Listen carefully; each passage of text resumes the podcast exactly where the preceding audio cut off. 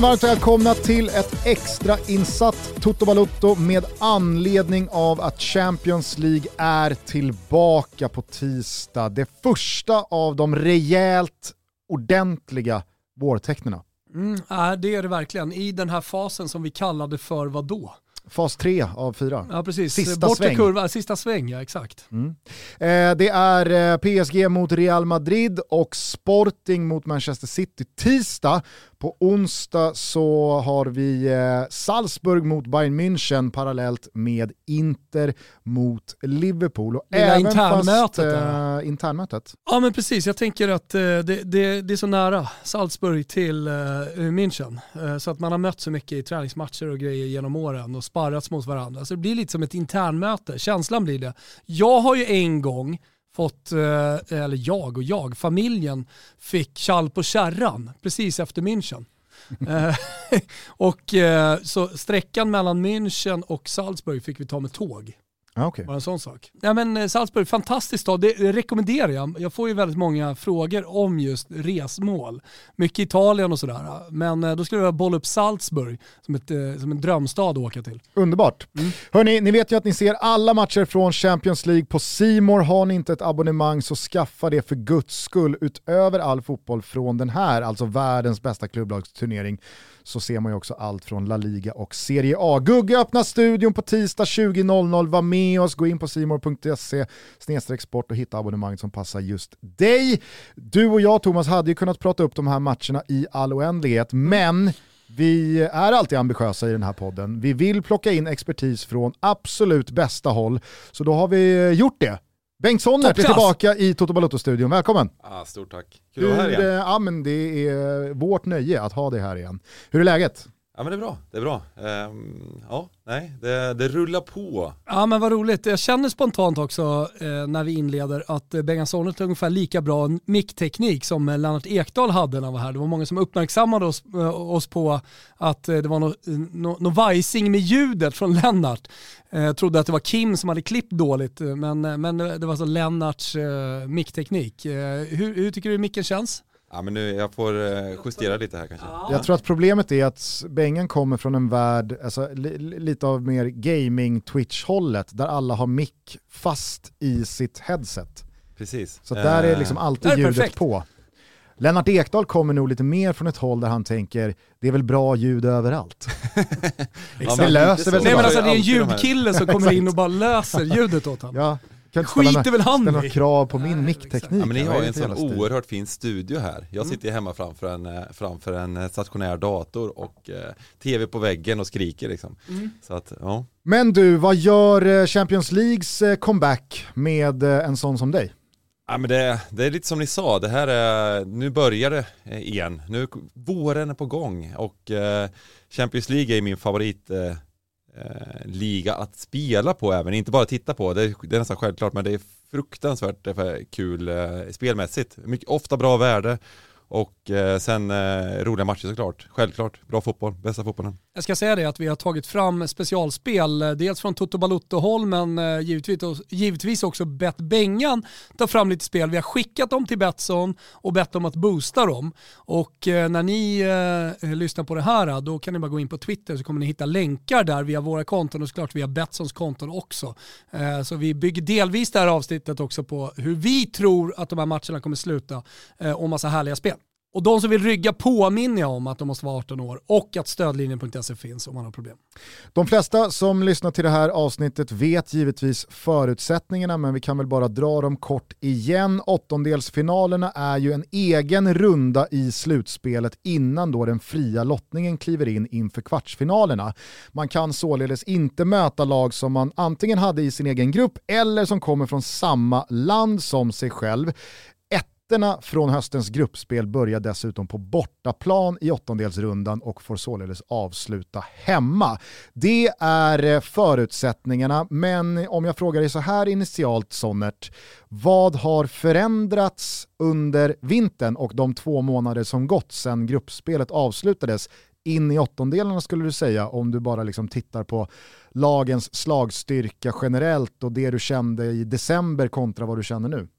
Eh, till att börja med, eh, bortamålsregeln är borta också va? Den är borta, Ja. just det. Bra, bra påminnelse. Mm. För det är, det är faktiskt en ganska viktig faktor med tanke Frekvent frå fråga man får också på sociala medier. Hur är det med bortamålsregeln på... Och det får man den borta? kolla i varje kupp i varje land brukar det vara så här. Får man gå in på Wikipedia och kolla för man ser, fasen hur, hur, ser det ut här i det här dubbelmötet?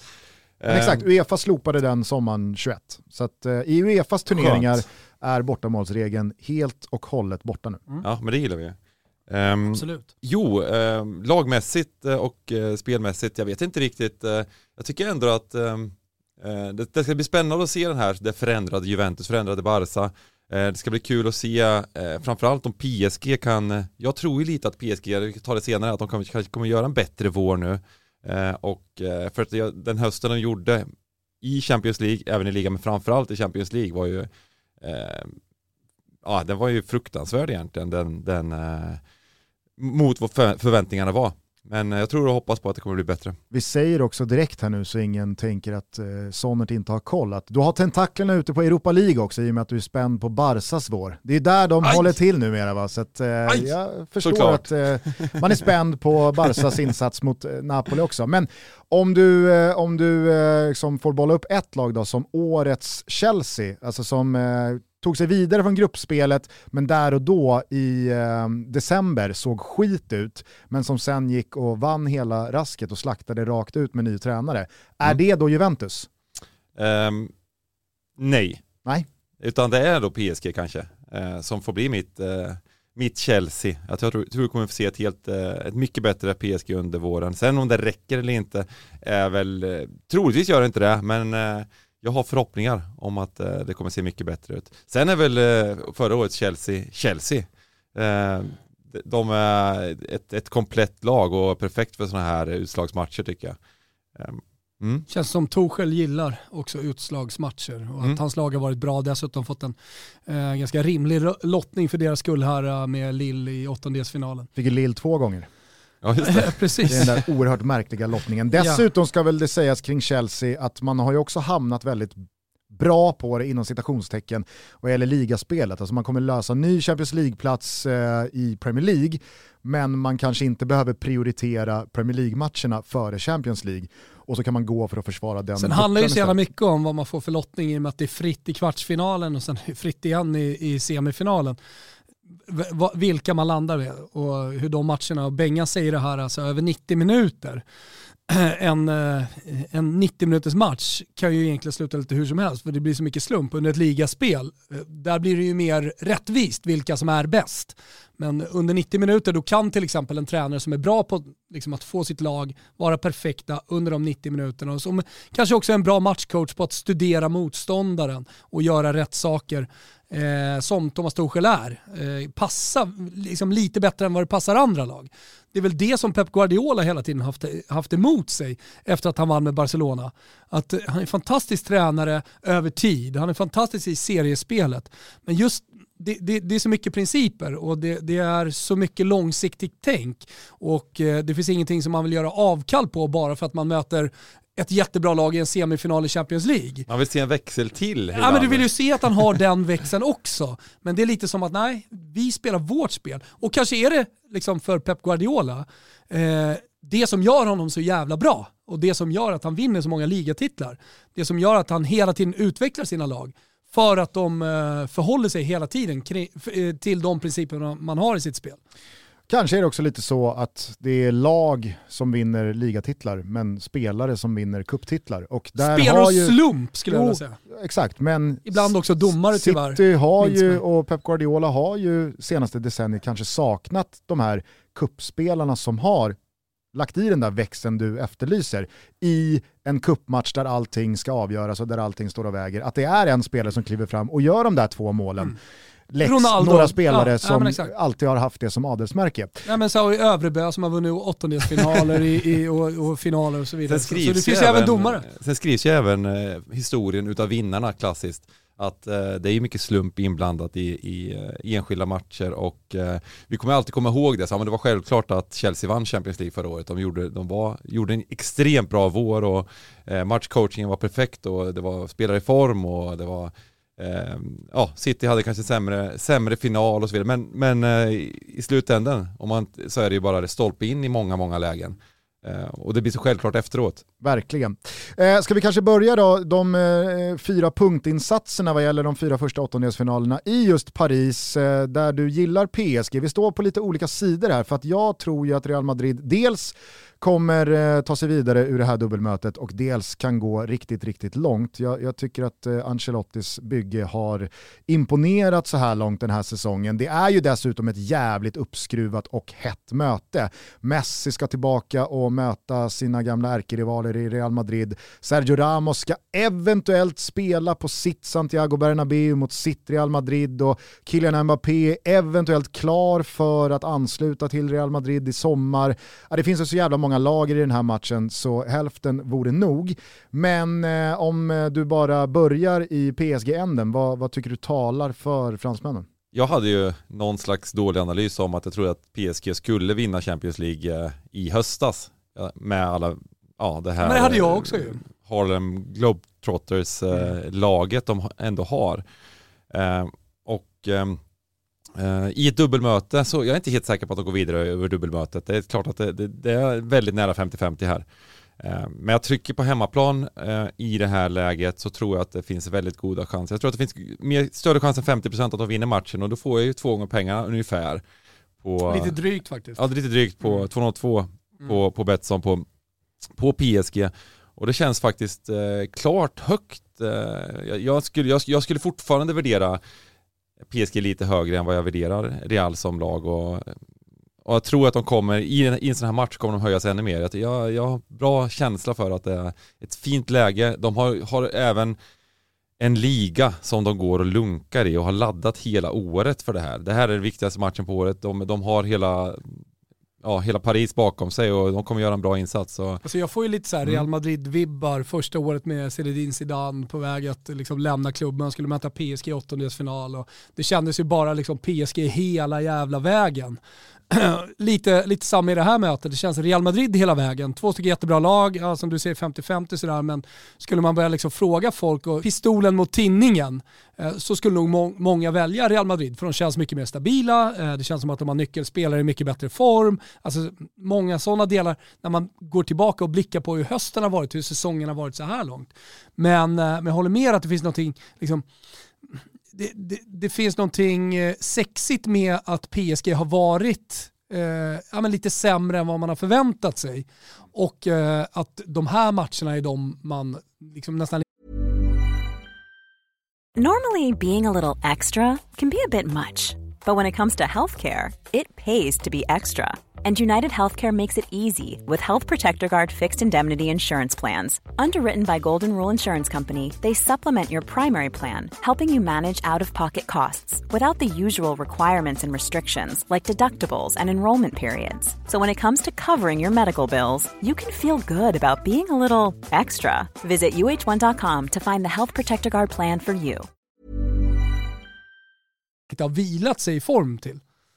Ja, jag, jag tror att det kan bli så och just den här matchen tror jag de kan göra en bra insats. Och sen får man aldrig glömma bort den här ursprungliga värdering som man har av lagen. Även om ett lag har sett bättre ut så ska man absolut höja värderingen av Real Madrid mot mm. vad vi kanske trodde det skulle se ut inför säsongen och eh, så vidare. Eh, och samma, samma sak, att kanske sänka värderingen av PSG lite. Men, men någonstans så, så tror jag ändå att eh, PSG är det, det är egentligen kolla, kollar man spelare för spelare. Lite så, mer spets liksom. Ja, spelare för spelare. Och eh, sen... Eh, Vad ehm, menar du? Spelare för spelare så tycker du att PSG är, de är klart bättre än Real Madrid? Ja.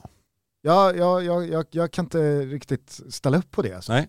Ja men vad fan, jag, jag tycker att eh, nu, nu, talar väl ganska mycket för att Karim Benzema kommer till spel, Mondi kommer till spel som vänsterback tremanna mittfältet med Modric, Kroos, eh, Casemiro kommer spela. Det är Alaba och Militao eh, på mittbacken, Carvajal höger, Courtois gör en kanonsäsong i målet, Vinicius Junior helt otrolig, Benzema behöver vi inte ens prata om och sen så har man ju hittat form ute till höger om det nu blir Asensio eh, om han spelar. På pappret så, så tar väl liksom Mbappé, Messi. Eh, det är det samma lag som, som, eh, som inte hade en spade mot Chelsea förra året ungefär? Det kanske det är, men det är ju också ett lag som leder La Liga klart och tydligt, som har imponerat både offensivt och defensivt mm. eh, och som dessutom har i princip alla gubbar tillgängliga mm. eh, för spel och, och, mm. och, bästa laget på banan. Mm. Det, är bara, det är bara det jag liksom... Nej, men jag, jag, tror också att Real Madrid är, nu, nu är det häftigt med det här, nu snackar vi om nya Barcelona, Europa League tillbaka. Men jag tror att eh, Real Madrid är väl, är väl ligas bästa lag, det är väl inget eh, att, att snacka om. Um, sen är ju en jävla många bra lag ute i Europa där. Uh, och um, ja, engelska lagen är ju Engels, eng, eng, engelska ligan ligger ju lite före, men jag tror att PSG Ja, men eh, det, vi, är, vi är på olika sidor, det är kul. Ja, vi får, och du eh, tar ju det här ett steg längre, för du ja. tror ju att eh, om nu PSG löser Real Madrid mm. så kan de gå hela vägen och har kikat ut ett, och har kikat lite på att de faktiskt kan lyfta hela bucklan. Mm. Ja men de är vidare nu, det är klart att det är en tuff lottning med, med Real Madrid. Men om de tar sig igenom den här som jag, jag, jag tror att de har bra chanser, så var ju oddset Alltså det var fyra, fyra, fem gånger inför säsongen på det. Och nu för att det har sett ut som det har gjort så är det uppåt tio gånger, kanske ännu högre ibland. Eh, och då eh, tycker jag att, eh, bara, ja, men istället för ja, men 10% eh, chans, det ska de absolut ha. Eh, och jag kanske tror, tror, att de har lite högre, 10-15% absolut. Så att eh, ja, det, det, får bli min, min vinnare mm. oddsmässigt liksom. Sen, sen så tror jag att det finns absolut högre chans att de här Bayern och City framförallt är väl de stora favoriterna som, eh, som det är väl, eh, det är väl de emot, men, men, men eh, just att 10% tycker jag de har större, större chans än 10%. Ser ni framför er en öppen tillställning över två matcher och att det kommer bli målrikt och att man snarare går vidare på offensiv än defensiv? Eller vad, vad, vad ser ni för matcher framför er mellan PSG och Real? Det tror jag. Jag tror att det, det kommer smälla lite här det kommer bli trevlig fotboll. Det här är ju ett fantastiskt eh, åttondelsfinal såklart. Jag tycker Champions League-matcherna, eh, om man jämför med typ 6-7 år sedan, har öppnat upp sig mycket mer också. Jag tycker att mm. gruppspelet eh, levererar mycket roligare fotboll eh, och även slutspelet, mm. Eh, om, man, om, man, om man ser till de senaste fem åren, haft ja, men liksom hög underhållnings, haft ett högt underhållningsvärde. Eh, och kollar man på de här två lagen så eh, tror jag inte att det kommer backa speciellt mycket. Även Nej. om Ancelotti kanske är lite mer av en eh, cyniker och, och kan kanske matchcoacha sitt lag att ligga lite lågt mot, mot PSG. Eh, så, så tror jag ändå liksom att det finns så mycket kontringsstyrka och så många snabba, så många tekniska, så många bra spelare som Ancelotti kommer vilja ha i spel. Ja. Det, det, kommer vara viktigt för honom att få dem i spel. Inte minst eh, Vinicius Junior. Eh, och det, liksom, det talar för att det borde bli ganska chansrikt. Och blir chansrikt då kommer något av de här mötena få ett tidigt mål också och då, då kan det spåra lite. Ja, jag tror att det som talar emot mitt spel lite då, det är just det du säger, det kanske att eh, det kan passa matchbilden med och eh, att Ancelotti som matchcoach kanske lyckas med det, att de lyckas kontra sönder PSG här på, även på mm, eh, bortaplan.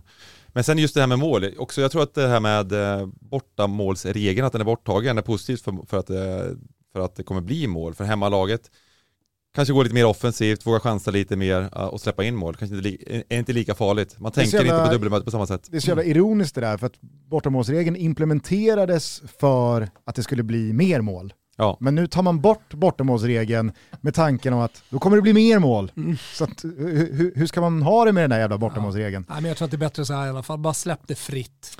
Framförallt så tycker jag att den, den, stora fördelen med att man slopar bortamålsregeln, det är ju att ett lag inte längre anses eh, rättmätiga segrare efter att två matcher har slutat oavgjort. Bara för att en match slutar 1-1 och den andra matchen slutar 2-2. Ja. Det blir ju löjligt att ett lag ska gå vidare på att man har spelat två ja, oavgjorda matcher. Ja. Det är ju, tycker jag, den, den, den precis, stora segern i att man slopar bortamålsregeln. Sen kan jag gilla bortamålsregelns utformning med att bortalaget har en morot i att gå framåt och Ja. göra ett mål som väger tyngre. Det är inte svart eller vitt det här. Nej, absolut, nej, det, Det, det, är pros and cons. måste se liksom. det på eh, ett nyanserat sätt, men eh, absolut. Jag, har- jag har ett take i, eh, på tal om PSG mot Real Madrid.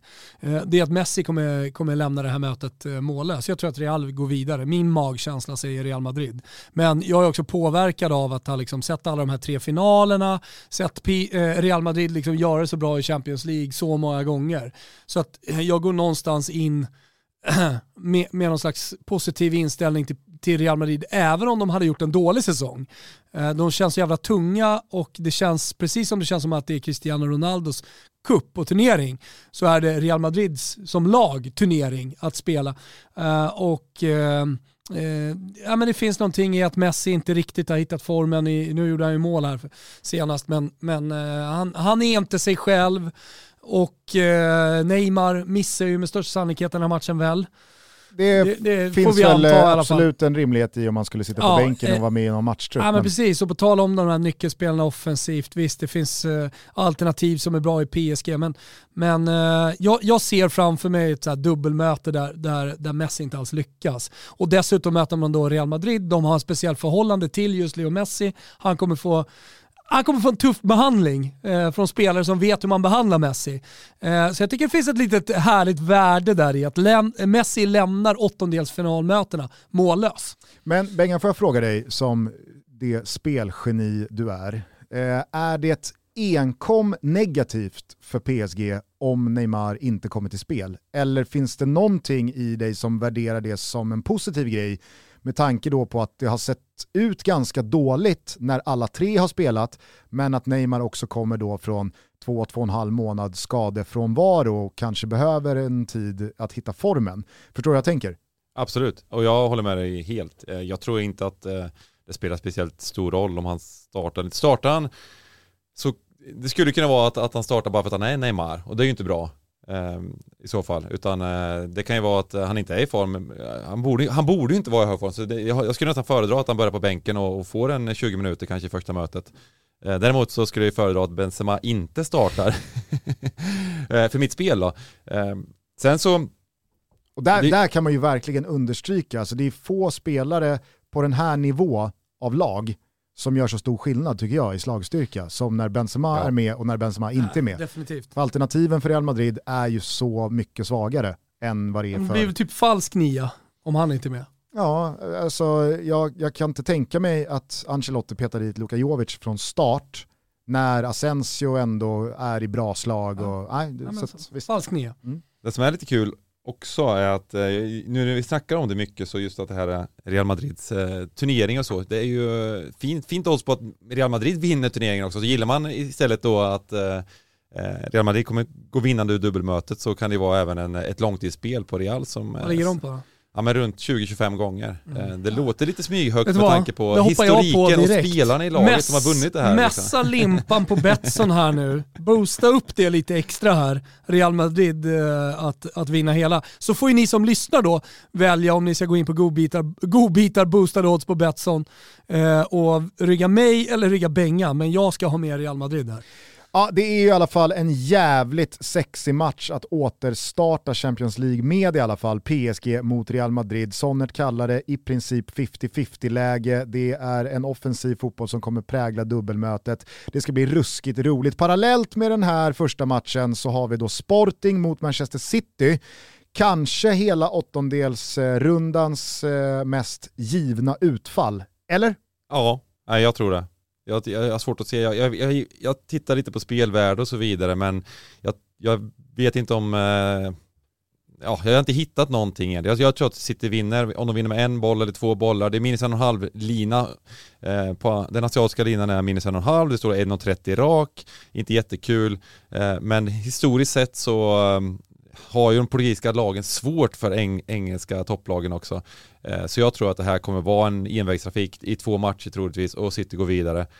Eh, Ja, Det är ju dessutom så, även fast eh, Sporting har eh, slagit mynt av och haft stora framgångar med eh, Amorims väldigt liksom solida, tajta defensiv och power-omställningsspel framåt, så är ju City kanske bäst i branschen på att hantera just sådana lag. De tar tag i bollen, tröttar ut dem och så till slut så vinner de matchen. Det blir inga ja, kontringar. men de, Exakt, de bjuder ju inte Nej. på de där omställningslägena som de går och väntar på. Nej. Eh, Jag, bara säga det, för vi har lite spel här eh, från eh, Toto Balotto-håll. Manchester City och Bayern München gör tillsammans över 11,5 mål i åttondelsrundan. Den tycker jag är jävligt mysig. Och dessutom då, eftersom vi pratade om Real Madrid, så har vi Real och United går vidare till kvartsfinal till 3,75 gånger pengarna. Så att, så att Toto tror lite mer på Real Madrid. Det är Messi mållös och det är liksom Real vidare och sådär. Men an, ganska mysigt spel Bengan där med City och Bayern München som tillsammans gör över 11,5 mål i åttonde. Ja det är ju superkul. Det är Ja. popcorn och, och bara jobba mål. Ja, precis, och det, Ja. det, där får man över två gånger pengarna. Det är Hela 2,20 får man eh, för den här. Så den, Ja, men det räcker ju också med att Bayern gör åtta mål och sen gör, och sen gör det, det räcker med att City gör fyra så att eh, det, blir, det kan ju bli något sånt möte där det bara slutar Definitivt. 6-0 eh. Salzburg bara tappar det. Liksom. Ja, Ja. Men vi ska alldeles strax komma in på Salzburg mot Bayern München, men för att stänga City så tror jag verkligen att om man nu gör jobbet nere i Lissabon, vilket jag förutsätter att man gör, alltså, det, det, det här känns ju som en match som Pep bara har gått och väntat på. Det har varit enkelt motstånd i de inhemska kupperna, ligan är ganska avgjord. Alltså, nu, nu börjar det ju på riktigt för Pep, för De Bruyne, för Ruben Diaz. Nu ska den där jävla Champions League-bucklan lyftas. Så att jag, jag ser dem inte slarva här och är bara den här matchen avgjord inför returen, då tror jag att Sporting lite liksom skiter i det och jag ser att det då kan rinna iväg när spelare som Jack Grealish eller Mares eller Sterling, Foden vill stärka sina aktier Precis. för speltid. Men det tycker jag ändå är Eh, en faktor för spelet här i alla fall. Ja, alltså, jag, jag tror, så så länge City, City behöver inte vinna första matchen med fyra bollar, Nej. men vinner de med 2-0 och tar det till Etihad, Mm. då, då tror jag att det kan bli lite så här proppen ur mot ett lag som vet att det här är kört. Sluta 5-2 i, i Manchester till slut eller något Mm. sånt. Mm. Nej men absolut, jag, jag tycker det är svårt att förutse. Det ska bli kul, det är en kul, jätterolig match att se det här första mötet. Det är alla Champions League-matcher är roliga såklart, men eh, eh, hur, hur de ställer upp. City har ju lite tendensen ibland och jag tycker att det enda risken är att de kan underskatta vissa, i Premier League tycker jag att de, eh, de kanske går in med en inställning att det här kommer lösa sig. Eh, Och så möter de ett lag med, med, med ultraenergi som gör, som gör det väldigt bra. Eh, Men ja, det, här, det här ska inte kunna, som du säger, de kommer ha inställningen att det här är viktigaste matchen på året och då tror jag att de, de vinner på bortaplan redan här. Mm. Liksom. Om vi vänder blad då till onsdagen så kan vi väl ta ditt gamla semesterresmål där bilen tjallade. Salzburg, Salzburg. mot eh, Bayern München. Hur lång tåg resa var det? Ja men det var ungefär en timme. Ja, det är ju- alltså, nu, många nu är bara, jag kommer då. ihåg det, men, men problemet var ju sen att eh, vi skulle ju ta oss till eh, Venedig. Där, där min syrra och hennes kompis som var 13 år gamla väntade på oss. På den tiden hade man inga mobiltelefoner eller någonting. eh, och vi kom ju åtta timmar sent. Och du vet till Venedigs flygplats och ska börja leta efter dem. Det fanns ju inga, fanns ju inga 13-åriga svenska tjejer där. De var ju borta. Eh, men så tur var hittade de, dem, irra runt eh, i, i Bibione på gatorna lite senare, dit vi skulle. Så det löste sig, men det var, det var lite struligt. Efter att Bayer Leverkusen hur som helst slog Borussia Dortmund i senaste ligaomgången parallellt med att Bayern München slog eh, eh Leipzig så är ju Bundesliga-titelracet släckt och eh, begravet.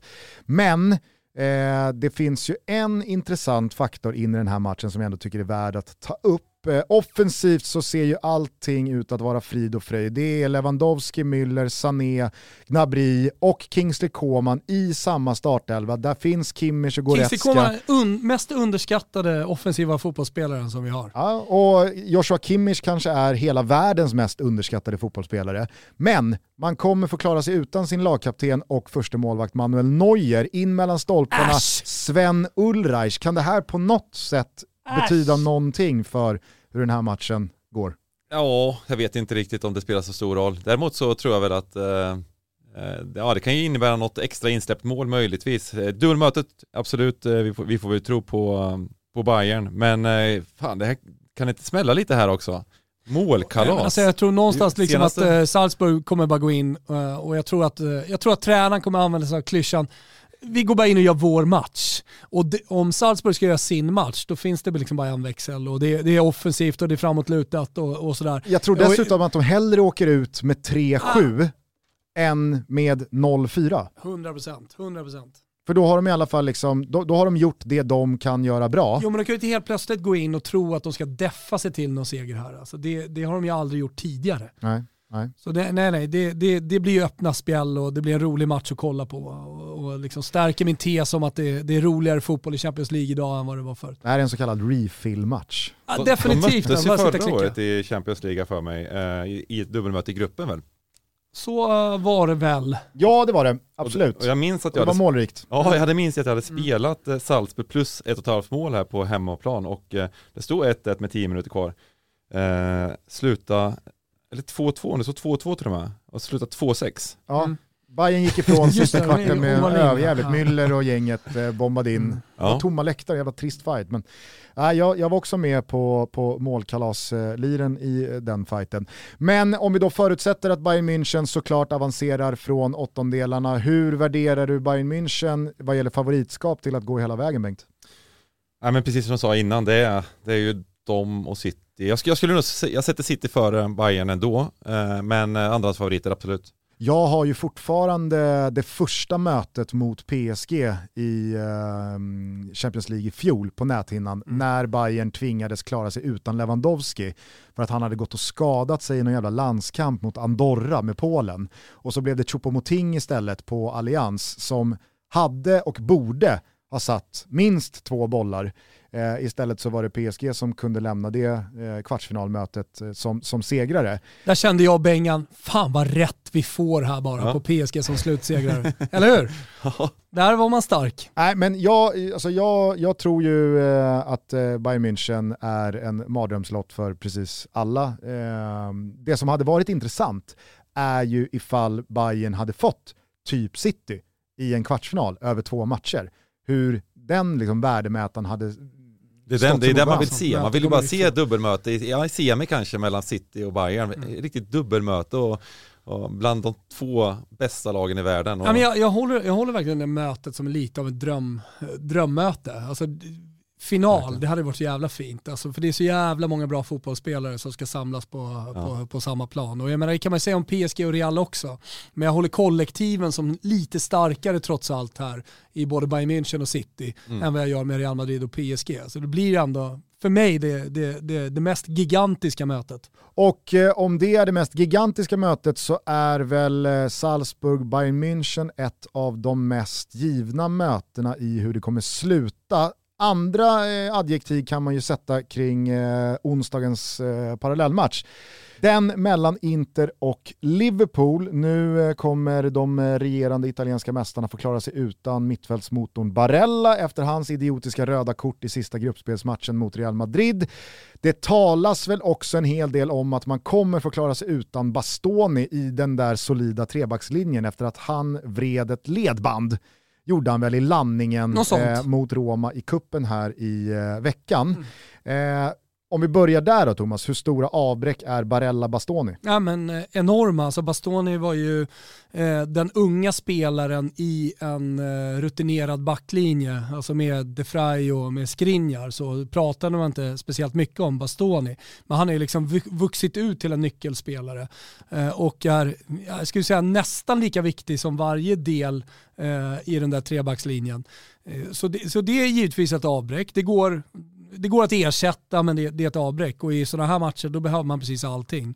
Eh, Barella, ännu mer nyckelspelare. Han är liksom motorn på, på mittfältet och jag tycker också att han Eh, driver upp någon slags moral i, i Inter eh, som jag tycker saknas när han inte är på planen. Han gjorde det i Liazzurri i somras eh, under EM-slutspelet och han gör det vecka ut och vecka in i Inter eh, nu, nu också. Så att, eh, med båda de två borta så, så håller jag det som eh, re- rejäla avbräck. Nu eh, lär vi väl få en indikation eh, på hur anfallsparet kommer att se ut i och med att någon ska sitta kvist mot Napoli under lördagskvällen. Men jag är jävligt spänd på att se vilka två anfallare Inzaghi väljer att starta mot Liverpool. I och med då att Edin Dzeko både har visat målform men kanske framförallt har centimeterna och kilorna att eh, kunna stå upp mot van. Dijk eh, med mot. Samtidigt som då Lautaro Martinez kanske är den största stjärnan men Alexis Sanchez är i allra bäst form. Jag tror inte Alexis Alexis Sanchez spelar den här matchen. Nej, men han, han, är, han är helt out, stekhet Ja. liksom. Är Barella helt out? Ja, han är avstängd. Okej. Mm. Men eh, om jag då vänder mig mot Sonnert, hur ser du på Inter? Hur, hur värderar du dem? Ehm, för det första så, just det här, ni har ju klart bättre koll på Serie A än vad jag har. Eh, men det jag sett av, just inte det där laget jag sett mest och eh, även i Champions League. Och jag tycker att det är, eh, det är ett bra europeiskt lag. Ehm, och jag tycker att de är absolut, jag, tror- jag tror att de kommer vandra hem med Serie A till slut. Även om de har haft lite, lite sådana, vad säger man? Lite Eh, hicka, lite, Ja, lite hicka här. Sportslig hicka. mot, mot Milan så var det ju liksom spel mot ett mål i 60 minuter eller någonting. Man ska inte glömma bort det, även om det är sportslig Nej. hicka så är det nog bara Ja. hicka. Sen är ju det som här derbyna, de lever sitt eget liv ibland och det, det ger aldrig upp och det, det kan hända sådana här saker. Istället Eh. för sju poäng ner till Milan och en match mindre så är det en poäng ner. Ja, det är helt, eh, men det är kul också såklart för, för ligan. Men eh, jag tror att, jag tror att Inter har en, en, en chans att stå upp mot Liverpool. Eh, det är, ja, ja, det är det laget som, eh, som skulle kunna göra det i Italien tror jag. Eh, Liverpool är ju också, vi, har inte ens pratat om att Liverpool är såklart en av favoriterna att vinna eh, med Men tanke på den det, spetsen det är nog, de har. det, det är nog lurt, för ingen här har valt att boosta Liverpool som Nej. slutsegrare. Men Gugge, du gillar ju City till exempel. Mm. Och Bayern. Ja exakt, och Bayern. Eh, vi har boostat City faktiskt eh, med Betsson här till fyra gånger pengarna. Eh, Mm. Det tycker jag känns som ett bra spel också, även om det är en, det är en lä, lägre odds. Men, men eh, jag tycker de känns som väldigt tydliga favoriter i alla fall.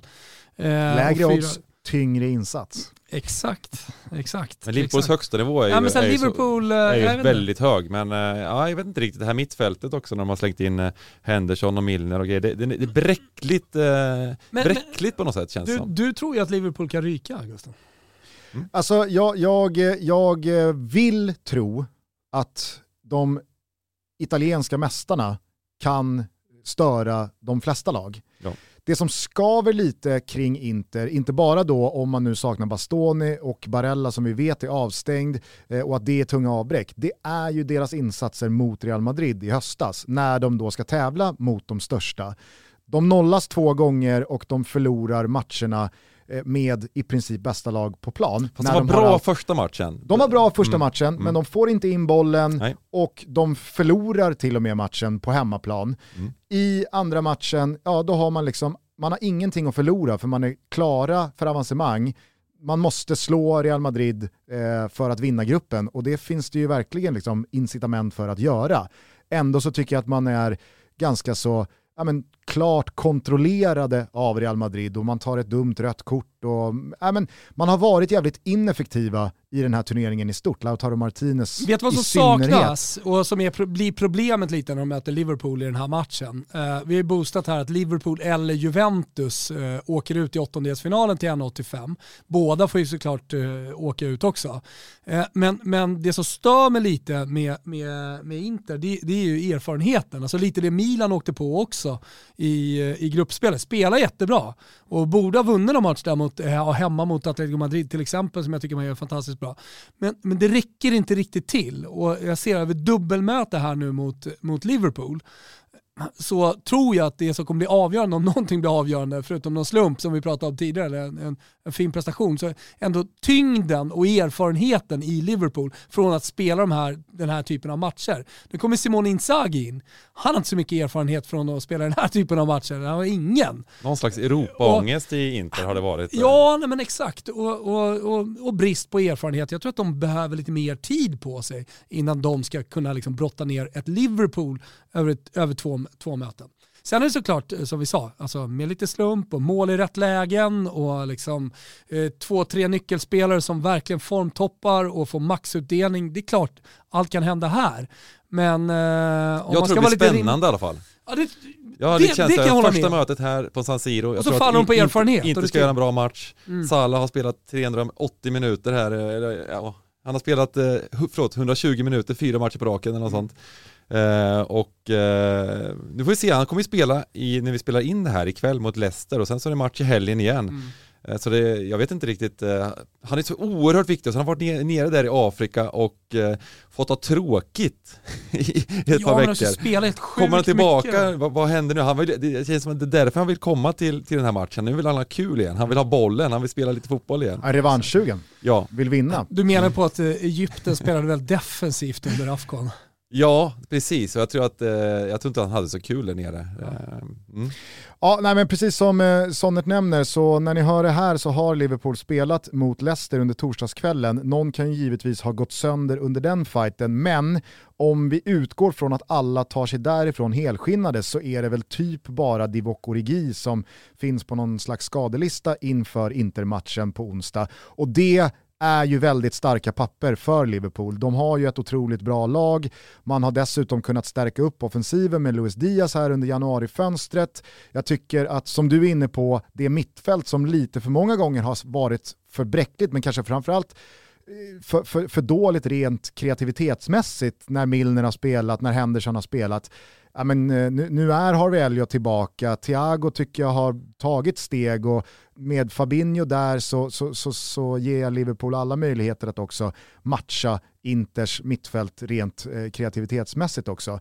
Men jag menar, man kan prata om, om eh, mittfältet hur mycket man vill. Det är ju den där fronttrion oavsett vem det är som är emellan Salah och Mané eh, som ska göra det. Dessutom med ytterbacksparet Andrew Robertson och Trent Alexander-Arnold som pendeltåg på varsin kant. Alltså, kommer, kommer Liverpool ifrån Milano med ett hyfsat gynnsamt resultat så ser jag ju inte Inter stå emot på Anfield. Men jag hoppas som du säger att det blir match av det här och jag tycker inte att man ska underskatta Inter bara för att man kanske spelare för spelare är underlägsna och att man kanske har två förluster i ryggen mot Real Madrid. Alltså, Inter har ju längtat efter den här matchen. Man ska komma ihåg att Conte misslyckades i två säsonger med att gå vidare från gruppspelsfasen. Det är länge sedan Mourinhos Inter gick hela vägen och tog trippen. Jag tror att det är jävligt många som har gått och väntat på en stor slutspelsmatch i Champions League för Inter. Så att, eh, jag, jag ser väldigt mycket fram emot det här mötet i alla fall. Och Inter har väl inte varit bättre än vad de är nu på, på länge heller. Så att, eh, det blir en jäkla häftig match. Eh, utöver de här fyra matcherna som spelas då nästa vecka, tisdag, onsdag, är det någon av de andra fyra åttondelsfinalerna som du ser fram emot eh, lite extra? Vi kommer ju nästa vecka prata upp dem eh, lite mer ordentligt tillsammans med Vicky Blomé, men eh, du får givetvis också säga ditt lite kort om eh, de här fighterna. Men för det första så Ajax eh, ser fram emot att följa. Hade de lite som outsider inför, inför hela Champions League och, och vinna då. till 50 gånger eller något sånt. Ja, det var inte Super dumt, outsider. Du älskar Ajax lika mycket som Thomas. Ja men lite så faktiskt. Eh, Och sen ja, det har blivit lite, det har blivit lite mitt lag också under, under hösten här. Även ti- tidigare, alltså det de gör med så små, små medel hela vägen och eh, tidigare säsonger också. Jag har ju plansch numera hemma på Ten Hag på väggen. ja, men jag bad ju Olof på Nakata ta fram en sån här tavla, jag har en massa tavlor på fotbollsspelare och sånt. Jag sa ta fram en på Ten Hag. Vad blir Ten Ja, Hags tyckte nästa jag, klubb? det, det skulle han inte göra, det skulle han inte göra. Då fick jag lösa en plansch istället som jag bara liksom tejpat upp med scotch. Eh, nästa klubb, jag vet inte, Gusten säger att han inte vill till England för att han inte kan prata engelska. Eh, så att, eh, ja. Han kommer ju bli lockad av pengarna i något läge. Han kanske Mm. tar eh, PSG. Ja det, det är väl ett bra läge nu. Ja, Gugge eh, lyfter på ögonbrynen men ska, där. inte, ska inte han vara i Ajax? Eller så ska han vara, men nej jag tror att tyvärr. Det ska så här, han ju, men det kommer han ju det är så här, inte. Det, det har man sagt så jävla många gånger om fantastiska fotbollsspelare och tränare och allt möjligt. med, med, med, med slutändan liksom, när cashen kommer, Gugge, du vet ju det. Då hoppar man på båten. Och seglar man fram. Sen är det ju Atletico Madrid mot eh, Man United, det är ju också eh, kul att se. Två lag som Mm. är tvärtom mot, mot andra. De, är på, på nerväg, kan man säga så? Mm. vilket, eh, vilket ångestmöte och vad viktigt det är för, för de två lagen att gå vidare här. Man kan Eh, säga någonting om din dubbel där. Chelsea minus en, en och en halv plus Ajax-seger mot Benfica. 4,50 har vi boostat upp den borta hos Betsson. För alla 18-åringar. Ja, den är smarrig. Eller hur? Ja. Den tycker jag är helt mysig. Den, den tar jag rygg på direkt. Alltså Mm. Dels tror jag jävligt mycket på Chelsea som du var inne på tidigt här i avsnittet. Eh, och eh, Ajax, eh, jag har själv tagit dem och låtit boosta en semifinalplats eh, för Ajax minst då, till 3,25. Eh, och nu, nu vet man ju inte lottningen, man kan ju få Bayern eller sådär. Men tror att de kan göra någonting liknande som när, när Delict och gänget eh, var Det är med. ingen kul lott att få. Det är klart det inte hade varit en rolig lott. Nej, men, inte, inte kul för Bayern heller att få Ajax. nej det är det inte heller. Det är det som är grejen. Alltså, det, jag tror ingen vill ha Ajax. Eh, Det, det, nej, men jag, jag gillar dem och vill sitta på ett spel och jobba Ajax. Eh, Så eh, den, den har jag också låtit boosta. Vi ska börja runda av, men jag, jag, jag känner i magen att du står lite med mig i Villarreal-ringhörnan inför de gula ubåtarna mot den gamla damen. Mm. Ja men den är, det var min andra. Den, den och eh, att, inte, att Villarreal inte förlorar och att inte Man United förlorar borta mot, eh, mot Atletico. Plus en halv kallas det för, för de som är... Plus en halv, kryss två etc. Precis. Ja. Nej men den där Villarreal-matchen, eh, den också, fan, alla matcher, så det, man, man får ju lite smyg eh, Ja, men det har ju liksom varit alla matcher. handboll, det har varit stiltje, det har varit corona, det är något jävla OS som pågår. Och sen bara BAM kommer Champions League.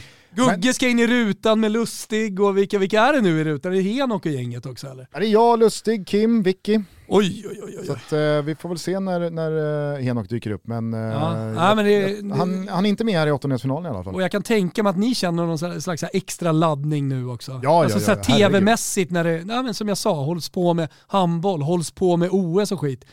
Då, då ska ni in och, och liksom spänna fotbollsmusklerna lite grann mot kollegorna. Jag tror också att eh, Lasse Granqvist och Hasse Backe och Adam Pintor på gänget, de eh, håller andan för att inte hamna under Thomas Wilbachers Twitterlupp när det ska kommenteras kommentering. nej, nej. Det, jag, jag, Du har jag, gått fram som en slottermaskin på Twitter gentemot Discoverys kommentatorer Men här. vadå, tycker du att det har varit jättebra eller? Du kanske inte ville uttala det för att du är Nej, kollega. men tycker du att det har varit bra jag, på konstaterar, OS? jag konstaterar bara att du har varit liksom, väldigt skarp i din kritik. Ja, nej, men Bengan skriver ju efter varje tweet får jag ett sms av Bengan jag håller bara med dig, men jag vill inte vara öppen som du. Jävla fegis. Jag fattar. Eh, men även fast eh, han har svikit Thomas och hela Florens så har ju Thomas också förblindats av Vlahovic intåg i Juventus. Han har ju satt på sig någon svartvitrandig flapp-flapp-keps här och tror att eh, Juventus bara ska springa över Villarreal. Jag tycker ju att Villarreal är jävligt bra. Ja, precis eh, vad de är och det såg vi ju både i, i, i gruppspelet här, det var ju jättekul att följa dem. Den matchen de gjorde på Old Trafford var ju fantastisk bland annat. Mm. Eh, Och, att med kniven mot strupen åka och göra 3-0 på en halvlek borta mot Atalanta, det är inte många lag som gör heller. Nej, ja, men verkligen inte. Och eh, mot Juventus, och jag, tycker också, jag tror också att långsiktigt är det ju, så Juventus har kanske någonting på gång, men det går inte så snabbt i fotboll heller. Att man bara vänder på det. Eh, jag lyssnade på den förra podden, att, att Juve skulle komma någon slags tredje spår. Nej, säger jag. Ja, men, jag, jag, jag, jag, Stumnar. jag Stumnar ja. Vet du vad? Jag tror, man har hoppet uppe men jag tror att de varvar nu, alltså går runt i tredje spår, men sen skulle det mycket väl Gott kunna gåendes. vara så att de stumnar med 50 meter kvar. Ja. Men jag, jag tror liksom att de kommande tre, fyra veckorna kommer vara Juventus veckor lite grann. Eh, och därför har jag boostat att Vlahovic gör fler mål än Salah i åttondelsfinalerna.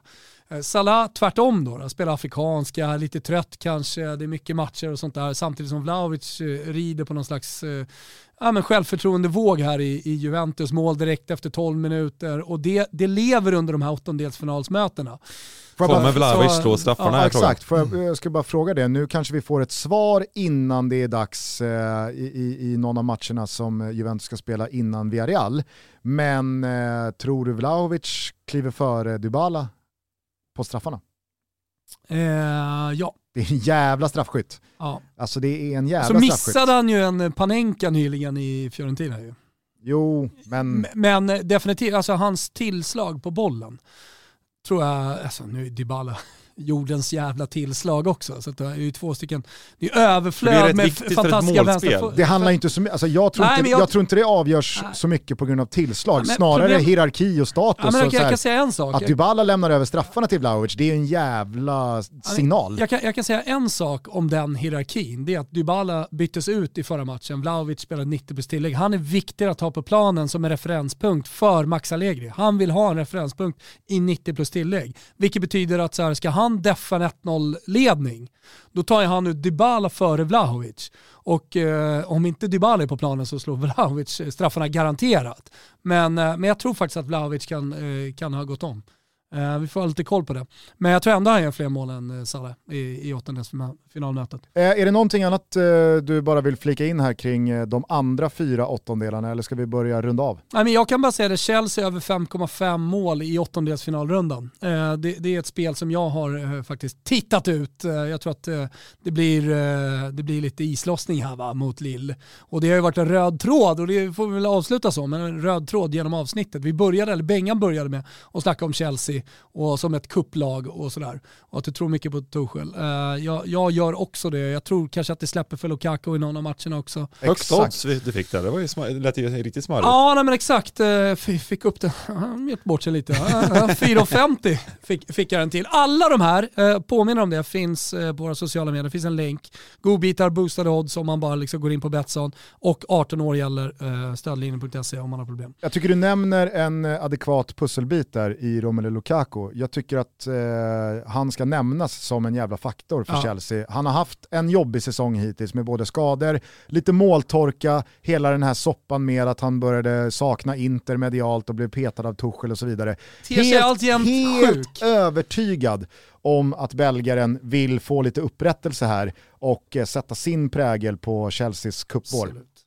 Ja, men han är ju, det är perfekta matcher för honom tror jag, så att, eh, absolut. Hörni, eh, tack för att ni har lyssnat på den här Champions League-specialen. Återigen, vi ses i Champions League-studion 20.00 både tisdag och onsdag. Stort jävla tack också till Bengt Sonnert som kom hit och gästade oss med sin närvaro och expertis.